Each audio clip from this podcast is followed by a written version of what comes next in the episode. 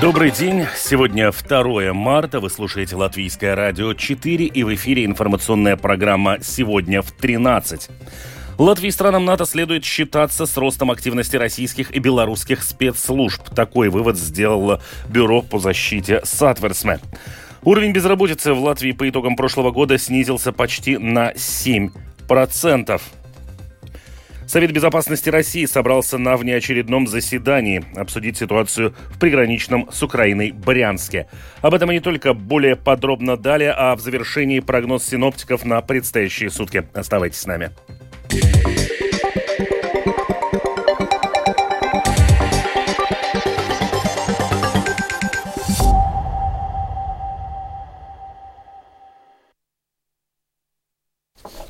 Латвии и странам НАТО следует считаться с ростом активности российских и белорусских спецслужб. Такой вывод содержится в последнем ежегоднике Бюро защиты Сатверсме. Насколько сейчас велики и реальны угрозы для Латвии, этот вопрос прокомментировал руководитель бюро Эгелс Зведрис.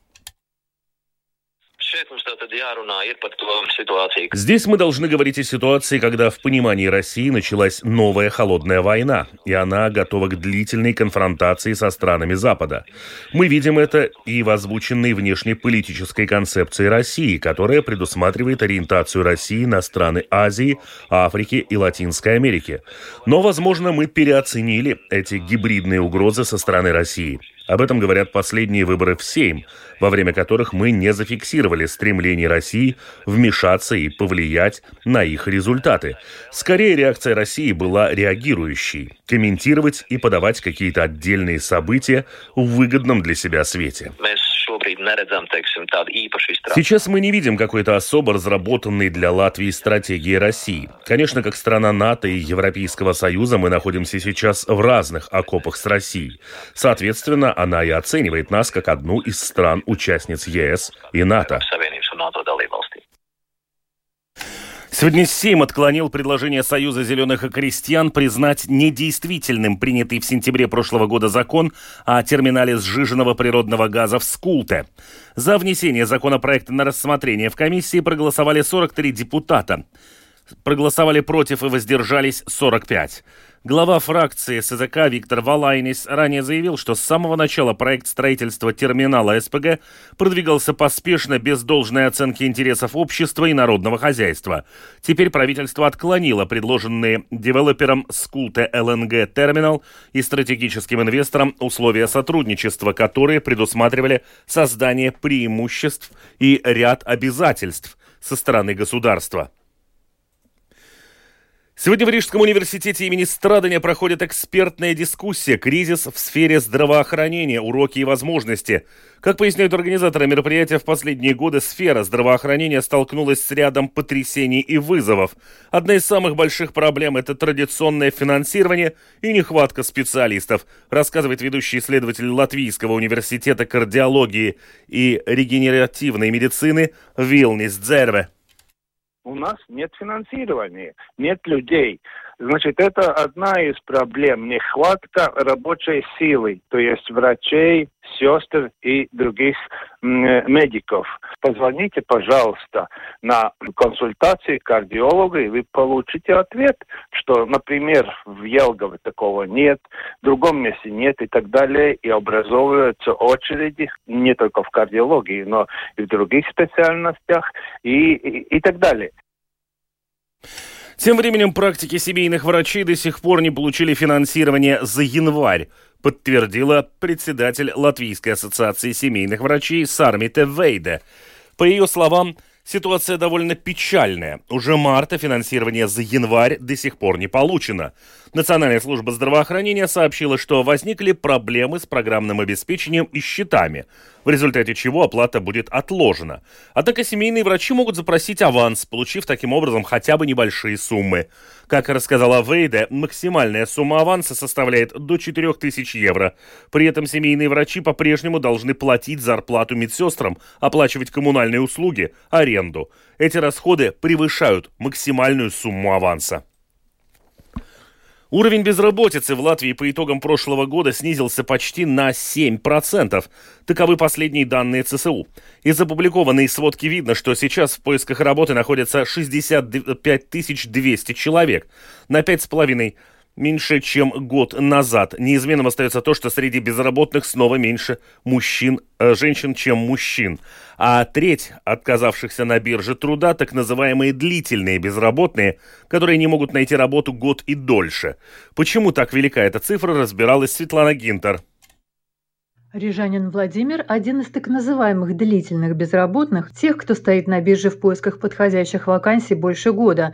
Говорит, что после утраты работы по своей профессии, до этого много лет ходил в дальние рейсы в море, неоднократно регистрировался на бирже труда в госслужбе занятости. Но, признается, за несколько лет ни разу ему не удалось найти работу по предложенным биржей вакансиям. Он кто-то искал там по рекламе, кто-то сам давал, кто-то где-то через знакомых. 9 месяцев ты будешь приходить, хочешь эти 9 месяцев, тогда тебя на кем запишут. Пройдет там месяц, два, три, ты попадешь на эти курсы. Походишь месяц. Раньше там платили ну, 83 евро за месяц.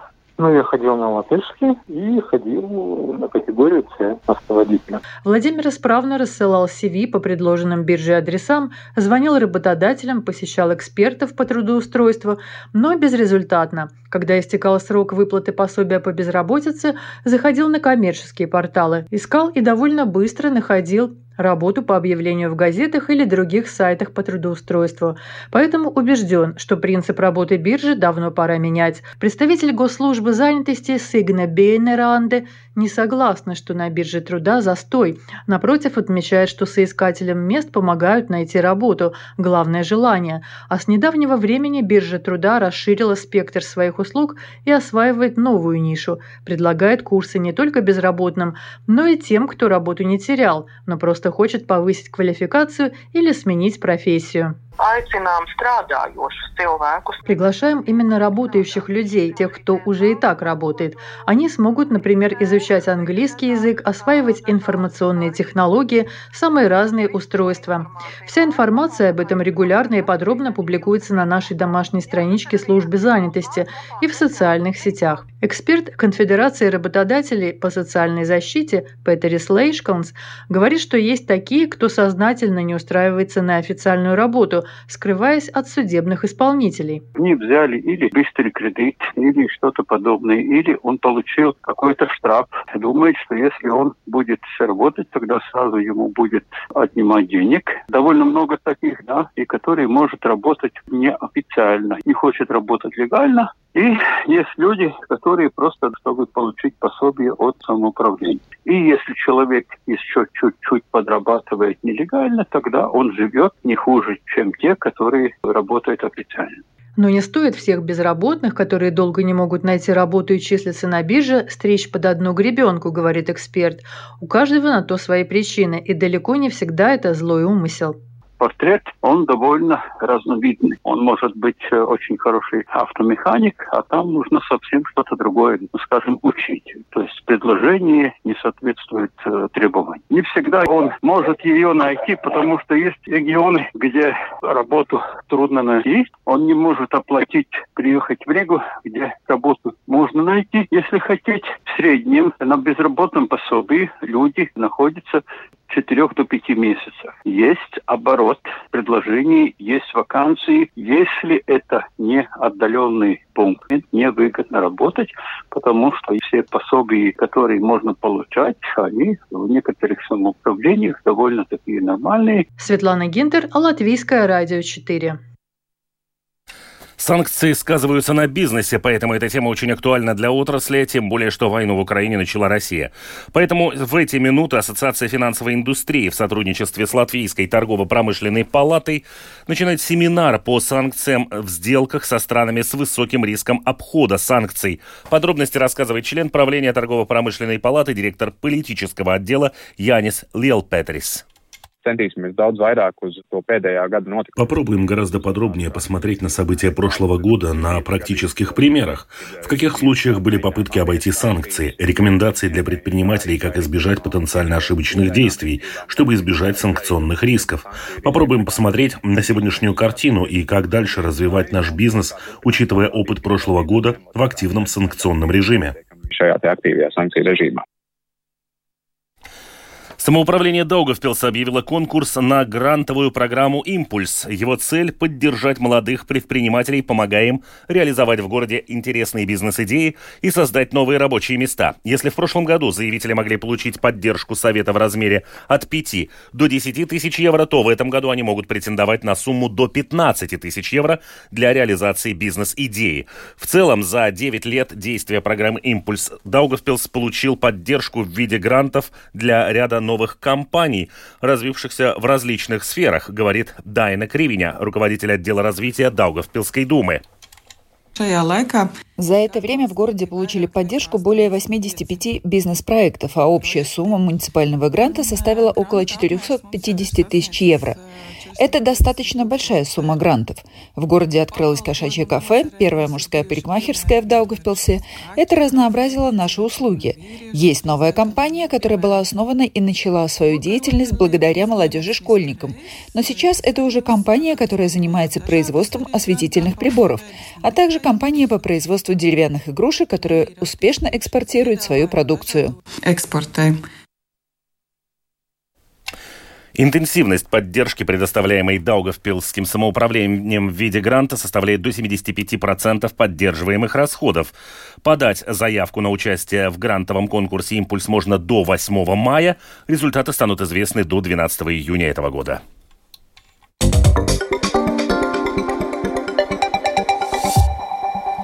Совет безопасности России собрался на внеочередном заседании обсудить ситуацию в приграничном с Украиной Брянске.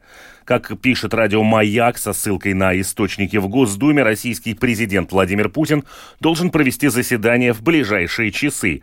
По информации издания «Верстка», ссылающегося на источник близкий к силовым структурам, заседание уже идет в формате видеоконференции.